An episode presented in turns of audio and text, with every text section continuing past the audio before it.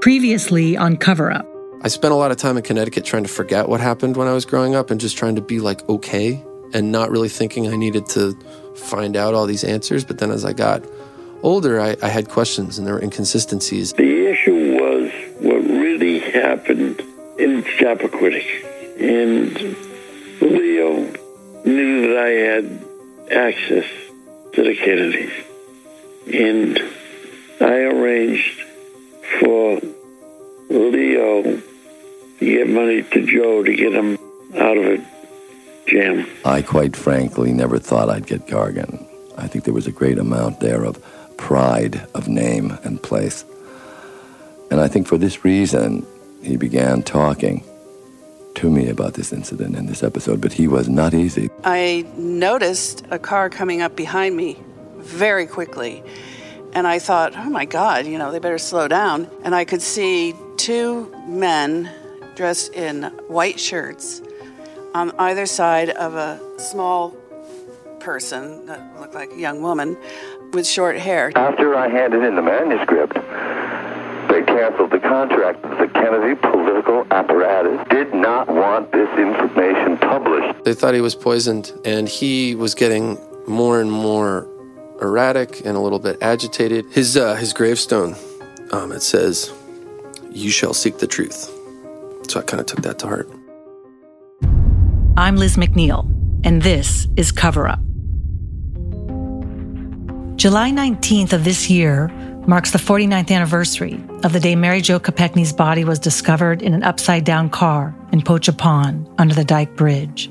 In the past few months, I've come to believe the story of Chappaquiddick is not only about Ted Kennedy, the man who caused a death and whose career and political possibilities were shaped by it. And it was not only about Mary Jo Kopechne and the loss of a promising young woman. Chappaquiddick was also about the women known as the Boiler Room Girls, the women who were her co-workers and her friend, what they know and why they've never spoken about the details of that night. The um, events uh, in the aftermath of Bobby's campaign and the relationship of the senator with the Boiler Room Girls and Chappaquiddick changed changed everything. That is Nancy Lyons, one of the Boiler Room Girls, the women who worked on RFK's presidential campaign and whose nickname came from the windowless office where they worked. Her interview about working for Senator Kennedy, recorded in 2008 from the Miller Center, made me realize the women who had attended the reunion party the night Mary Jo died had a very complicated story. After Bobby's death, Nancy went on to work for Ted as a legislative assistant. Things were not easy for her after the Chappaquiddick incident. It must have made it tough for you to go back there. It was tough. Because no one else from the group worked for the senator. But uh, you do what you have to do, and then you try and step along. Like Mary Jo, Nancy had a deep connection to RFK. I loved Senator Bob. He was, um, Bobby, he was very personable with staff. He would chat. And I don't think Senator Ted Kennedy has ever said to anybody I know, How are you? I don't think he's ever asked anybody that. He's not as comfortable one on one as he is in a crowd and addressing a crowd or being the center of attention at a gathering, um, that kind of thing. But one on one, I don't think he was as comfortable. He had friends from college and friends from uh, his life, some of whom we were we wondered why they were friends, but then again, you know, it was it was interesting. Uh, but in that regard, in those days, they had something called a WATS line that was free long distance. And um, we didn't have one in our office, but Bobby had one in his office. So I used to go over there to call home.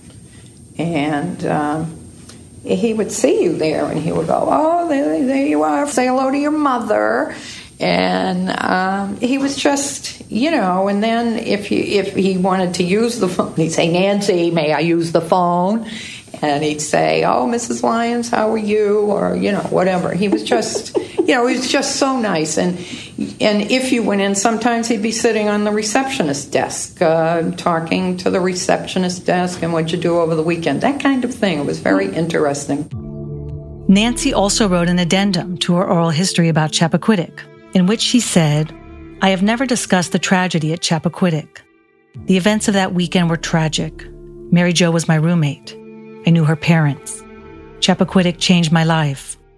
First, the women who had significant responsibility in the national campaign for Bobby Kennedy were portrayed as girls of no significance, even as party girls. It was humiliating, but no one bothered to set the record straight. Then, for the next 10 to 12 years on each anniversary, we were pursued by the press, subjected to hate mail and demeaning descriptions of our work, and those veiled accusations about our moral rectitude. Even though I returned to work within 10 feet of his office, he never, never, never asked how I was doing or said how sorry he was that I and the other women were subjected to such scrutiny. And I certainly didn't feel welcomed back by the staff. Still, he never mentioned Mary Jo to me, no call during each year's anniversary scrutiny. No thank you for supporting him during these trying times. To me, this was unbelievable, and I have not forgiven him for that insensitivity. The women from Chappaquiddick suffered greatly, both personally and professionally. Some lost jobs, some didn't get jobs. No judgeships in Massachusetts for Mary Ellen or me. Frankly, I believe he set my departure up. He knew I wanted to leave. I was offered a job in New York through one of his associates. It took me a while to understand the ploy, but I did move on to New York. Nancy went on to write this about Ted. And then, in his last and final words on the subject, in his book True Compass, the senator says that he really didn't want to go to Chappaquiddick that weekend, but that I insisted. Who knew I had such power? This spring, I had a brief conversation with another boiler room girl, the literary agent Esther Newberg, when working on a story for People magazine about the recent feature film on Chappaquiddick. I asked her why the women had rarely spoken about that night, and she said, because it's tasteless, and in America, everyone thinks that anything is fair game for conversation, and I didn't feel that way, and neither did my friends. I realized these women are private. They lost a dear friend in a horrible way, and they were also judged without ever sharing their side of the story. In a 1994 BBC documentary about Chappaquiddick, Rosemary Keough, the woman whose purse was found in the car, spoke about Mary Jo. She was a normal, red blooded American girl like all the rest of us. She was hardworking, she was energetic, she was funny, she had a, a wonderful wit. Um, she drove around in a cute little Volkswagen bug. Um, she she dressed nicely and and uh, you know uh, wore short skirts like all the rest of us did at that time you know, she wasn't a saint. She was a nice, lovely girl um, who was very dedicated to what we were all dedicated to. We were. It was a. It was a time of great commitment, um, and it was a time to, that people had to stand tall and take a stand uh, on Vietnam and and on civil rights and on uh, the way we thought you know the country was going. That whole myth of this uh, single bunch of single girls being sort of served up to uh, married men for some other purpose. Just didn't happen. It didn't happen. And it, it wasn't what it was about. And the relationships were not that way. So there was, you never had a feeling of concern about going somewhere. Uh, with uh, I, I, I went to Salt Lake City with Senator Edward Kennedy and Dun Gifford and I, just three of us together and never felt threatened or concerned. And, you know, my mother didn't worry. you know, and my sister didn't worry. No one worried. Rosemary's comments have been few over the years. One month after the accident, she told the Philadelphia Bulletin Mary Jo's death was an accident. Of that I am sure. I can't quite understand all the mysterious aspects that are being thrown around about her death. As for her purse, she said she had left it in the car after she had gone to get a transistor radio during the party.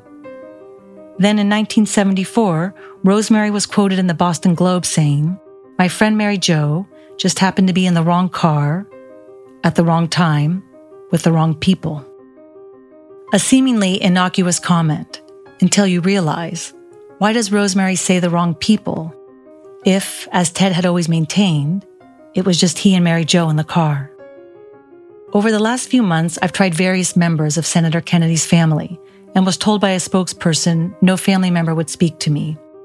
I also tried Ted's ex wife, Joan Kennedy, and a friend of hers said that while the events of Chappaquiddick had been devastating, she had nothing new to say. I also tried many of the senator's friends. Some did not respond or did not wish to speak. Others said they could not, for fear of angering the family. A few spoke to me anonymously. One friend who had worked on Ted's 1980 presidential bid said this of Chappaquiddick It hung over him like a permanent cloud. It's the question everywhere, all the time. He knew that. We said it probably cancels out the possibility, but he said, I'm going to try anyway. The friend added, I felt that Ted had a sadness he could not shake, and I felt that sadness communicated in good and bad ways. He was clearly wounded, and you could see that. It was palpable, and so there was a need for healing in Ted. And while he could push a bill through and he could make stuff happen, underneath that success were always the ruminations about why he could not have been president, which he should have been. He was a tragic figure in a way, said the friend. The fog of tragedy swirled around him. And therefore, I take the course compelled by events and by my commitment to public life. Today, I formally announce that I'm a candidate for President of the United States. On November 7, 1979, Ted declared his run for the presidency. Although he was talked about as a possible candidate in 1972 and 1976, Ted did not enter the race until the 1980 election, when he challenged President Jimmy Carter for the Democratic nomination. And Ted finally tried to seize his moment. In a CBS interview that fall with Roger Mudd, Ted was unable to articulate an answer to a key question. Why do you want to be president? Well, I'm. Uh, were I to, to make the, uh, the announcement and uh, to run, the reasons that I would run is because I have a great belief in this country that it is there's more natural resources than any nation of the world. There's the greatest educated population in the world, the greatest technology. His answer was painful and unconvincing, as was his response when Mudd asked if he thought anyone would ever fully believe his explanation of Chappaquiddick. He stammered for several minutes and then said, quote, the behavior was inexplicable. So I find that those, those, those types of questions as they apply to that, they're questions in my own soul as well. But that, that happens to be the way it was. Ted lost the nomination to Jimmy Carter. Afterwards, at the 1980 Democratic National Convention, he pledged to keep up the fight. For me, a few hours ago, this campaign came to an end. For all those whose cares have been our concern, the work goes on, the cause endures, the hope still lives, and the dream shall never die. The dream was also about Jack and Bobby and what might have been. And Ted did deliver on the promise of his brothers, fighting on behalf of those who had the least for health care, workers' rights, and civil rights. And he became known as one of the greatest legislators of our time the Lion of the Senate. His 46 year career was an epic story of unlikely Republican alliances and friendships, fierce battles, and gritty perseverance. His 2002 vote against the war in Iraq was, he said, the vote he was most proud of. His endorsement of Barack Obama over Hillary Clinton propelled Obama to the 2008 Democratic nomination. In May 2008, it was revealed Ted had been diagnosed with brain cancer. Afterwards, his friend Senator Robert Byrd broke down on the Senate floor. My thoughts and my humble prayers are with Senator Kennedy, my dear friend Ted. His final appearance at the DNC in August 2008 was met with a standing ovation. Thank you. Thank you. For me, this is a season of hope. New hope for a justice and fair prosperity for the many and not just for the few. New hope. And this is the cause of my life. New hope that we will break the old gridlock and guarantee that every American, north, south, east, west, young, old, will have decent, quality health care as a fundamental right and not a privilege.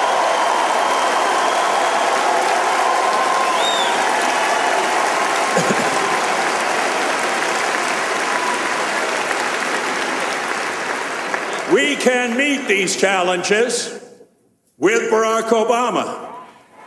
Yes, we can, and finally, yes, we will. Ted Kennedy was the brother who had lived long enough to have a lasting influence as a legislator, and he had more of an impact than many presidents. He died on August 25, 2009, at 77 years old. When I asked his friend how Ted felt about all of his accomplishments, he said he felt it was never enough. He felt like he let everybody down in Chappaquiddick. You know, the staff, the Kennedy loyalists, who were always more doctrinaire than the Kennedys themselves would say, oh, it was just a problem, but a convenient problem for the opposition to latch onto. That was not Teddy's point of view. Teddy's point of view was he did something immensely stupid and he would have to live with it. In the same way that he took the deaths of his brothers on his shoulders, he took that. He is a guy who carried a lot of weight, and how well he balanced the enormous burden of history that he carried. Nobody would sum up his legacy more eloquently than President Obama, who spoke at Ted's funeral. Today, we say goodbye to the youngest child of Rose and Joseph Kennedy. The world will long remember their son Edward as the heir to a weighty legacy, a champion for those who had none, the soul of the Democratic Party, and the lion of the United States Senate a man who graces nearly 1,000 laws and who penned more than 300 laws himself. That spirit of resilience and good humor would see Teddy through more pain and tragedy than most of us will ever know. He lost two siblings by the age of 16. He saw two more taken violently from a country that loved them. He said goodbye to his beloved sister Eunice in the final days of his life. He narrowly survived a plane crash, watched two children struggle with cancer, buried three nephews, and experience personal failings and setbacks in the most public way possible. It's a string of events that would have broken a lesser man. And it would have been easy for Ted to let himself become bitter and hardened, to surrender to self pity and regret, to retreat from public life and live out his years in peaceful quiet. No one would have blamed him for that. Through his own suffering, Ted Kennedy became more alive to the plight and the suffering of others. The sick child who could not see a doctor, the young soldier denied her rights because of what she looks like or who she loves or where she comes from. The landmark laws that he championed the Civil Rights Act, the Americans with Disabilities Act, immigration reform, children's health, insurance, the Family and Medical Leave Act all have a running thread. Ted Kennedy's life work was not to champion the causes of those with wealth or power or special connections. It was to give a voice to those who were not heard, to add a rung to the ladder of opportunity, to make real the dream of our founding. He was given the gift of time that his brothers were not, and he used that gift to touch as many lives and right as many wrongs as the years would allow. What a long way he had come from the tragedy of Chappaquiddick when many saw the senator as a man whose concern for his own political survival had taken precedence. Less than a month after his death, his memoir True Compass was released. That night on Chappaquiddick Island ended in a horrible tragedy that haunts me every day of my life, he wrote.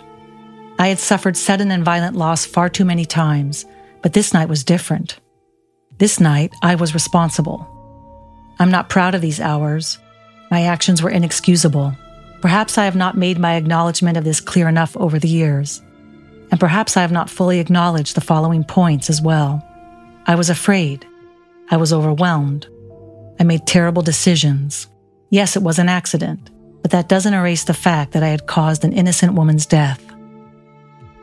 It was only after his death that Senator Kennedy was able to clearly state an admission of personal responsibility for the death of Mary Jo Kopechne. Over the past few months, I've heard different versions of what happened the night of July 18, 1969.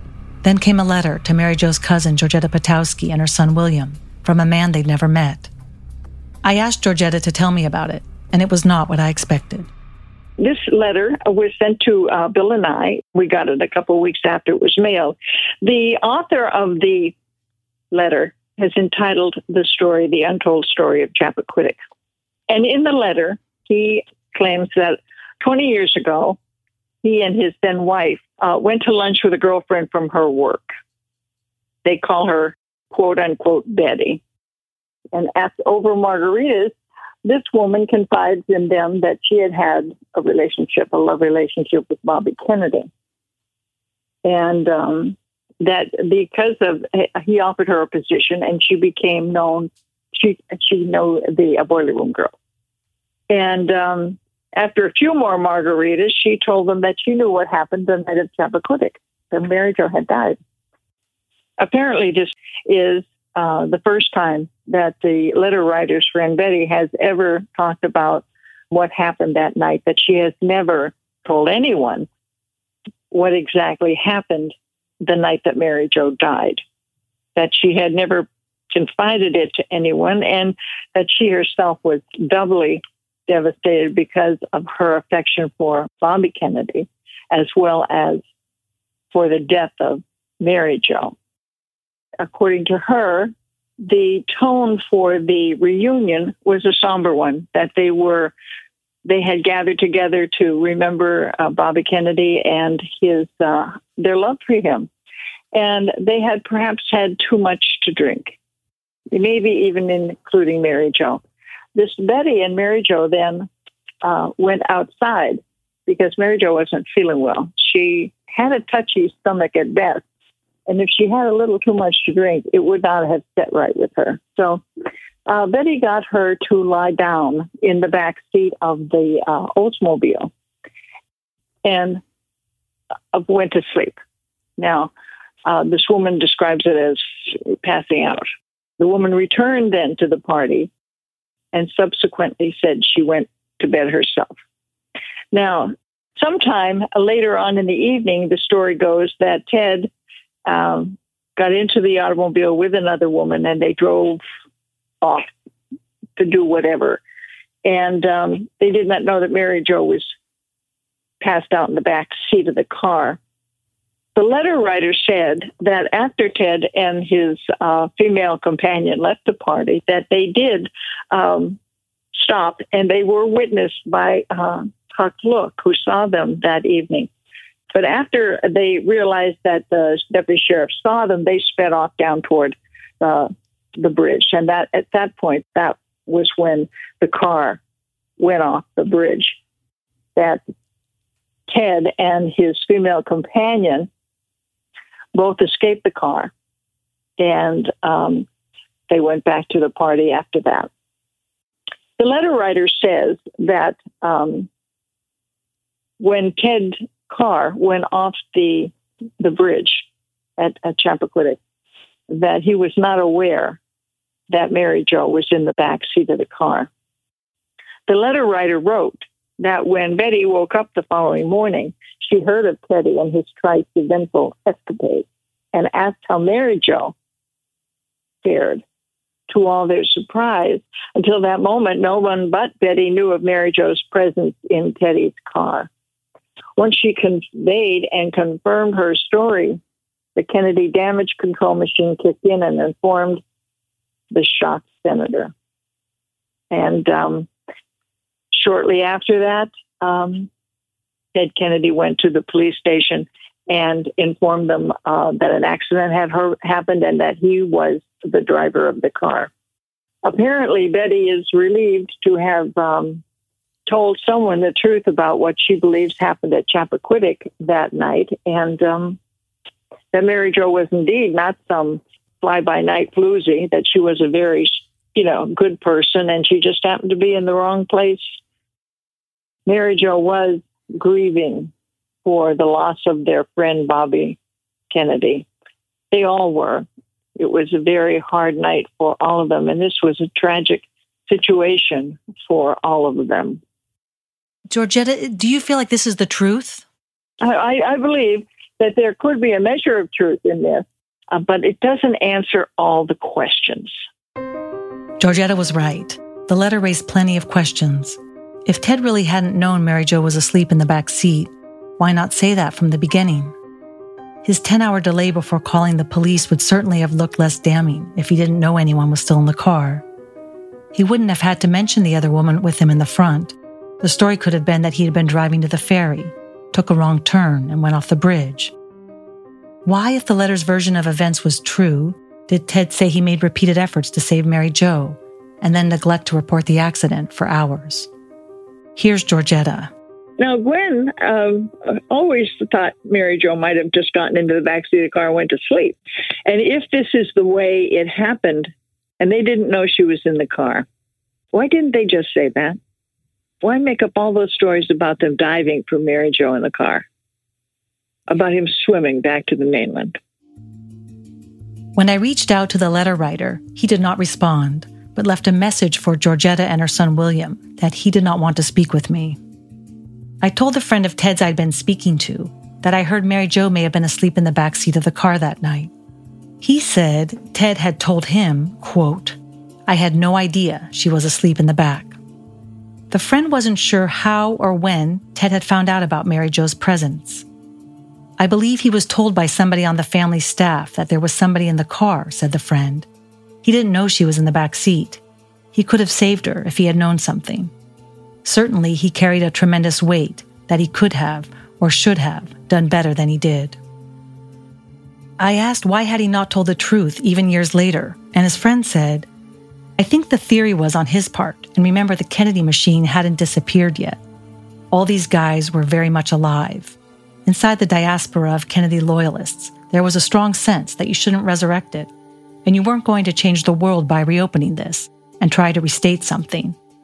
It would look and feel like you were doing it only to try to get elected. And Ted said, If the things I have to say about the country and where it should go and the people and what we need are falling on deaf ears, then so be it. So one person via a letter had told Mary Jo's family that Ted and another woman had been in a car accident and that Mary Jo was asleep in the back, based on a conversation with a woman whom he called Betty, who had attended the party.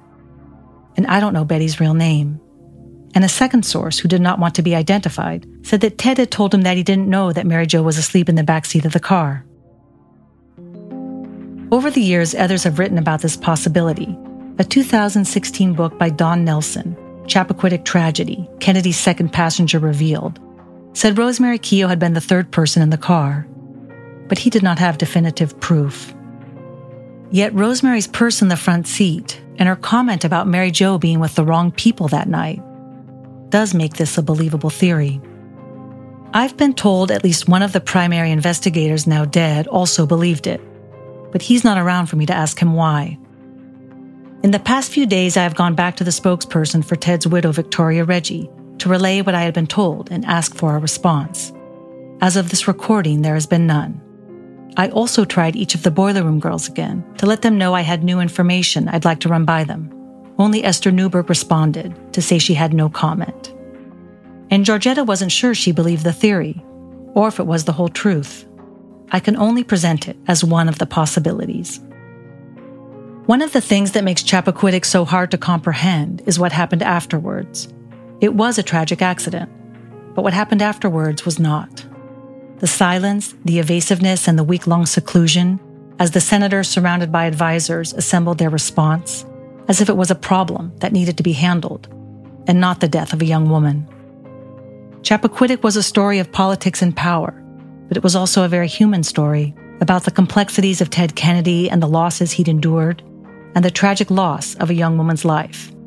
It was a Rashomon type of story of multiple versions and multiple truths, and what really happened remains a mystery. In a 1980 appearance on Meet the Press, Ted Kennedy said this of Chappaquiddick there is not going to be any new information that is going to challenge my testimony. Senator Kennedy had said there was nothing new to discover about Chappaquiddick. But after interviewing some 60 people who lived through the event, I've learned that was not the case. And now, nearly 50 years after Mary Jo's death, though the full truth about that night may never emerge, their memories have spoken. For Mary Jo's cousin Georgetta, the questions never end.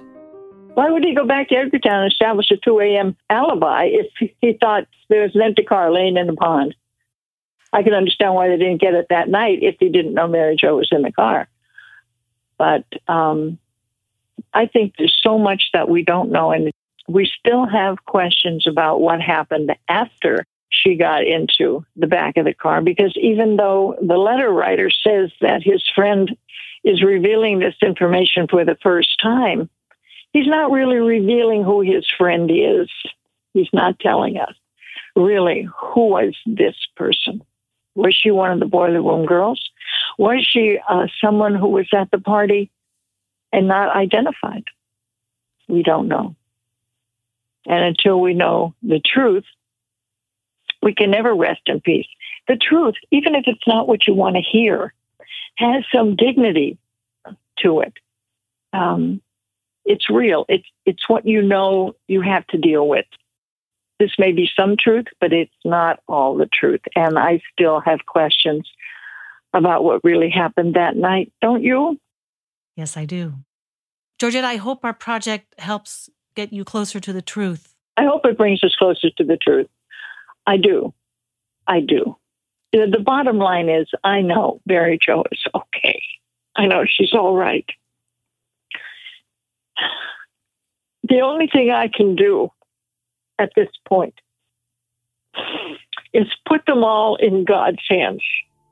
Whatever happened, whatever anybody did, he'll have to sort it out. I can't sort it out.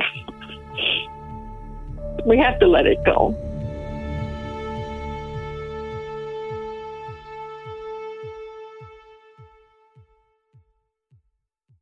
Cover Up is a joint production by People Magazine and Cadence 13 and was written and reported by Liz McNeil. Executive producers Christina Everett and Chris Colbert with Liz McNeil, producer Terrence Malagone, editor Bill Schultz, research assistant Jennifer Lynch, fact checking Hugh McCartan, and legal advisor Robert Birsch. Thank you to everyone who has listened and followed our journey through the episodes. If you enjoyed the podcast, be sure to subscribe on Apple Podcasts, Spotify, Google Play, or wherever you listen. And to continue the discussion, you can still join our Facebook group to share your thoughts and theories. Just search Cover Up. Or to reach us directly, email coverup at people.com.